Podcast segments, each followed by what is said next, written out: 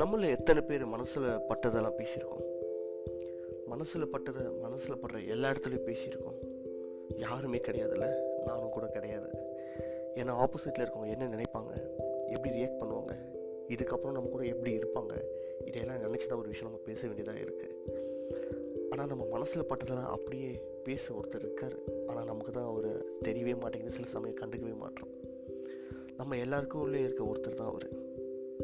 அப்படி ஒருத்தர்கிட்ட நம்ம எல்லாமே பேசலாம். அவர் வெளியே வந்து பேசினா எப்படி இருக்கும்? எனக்குள் ஒரு one keep supporting guys in upcoming episodes keep listening thank you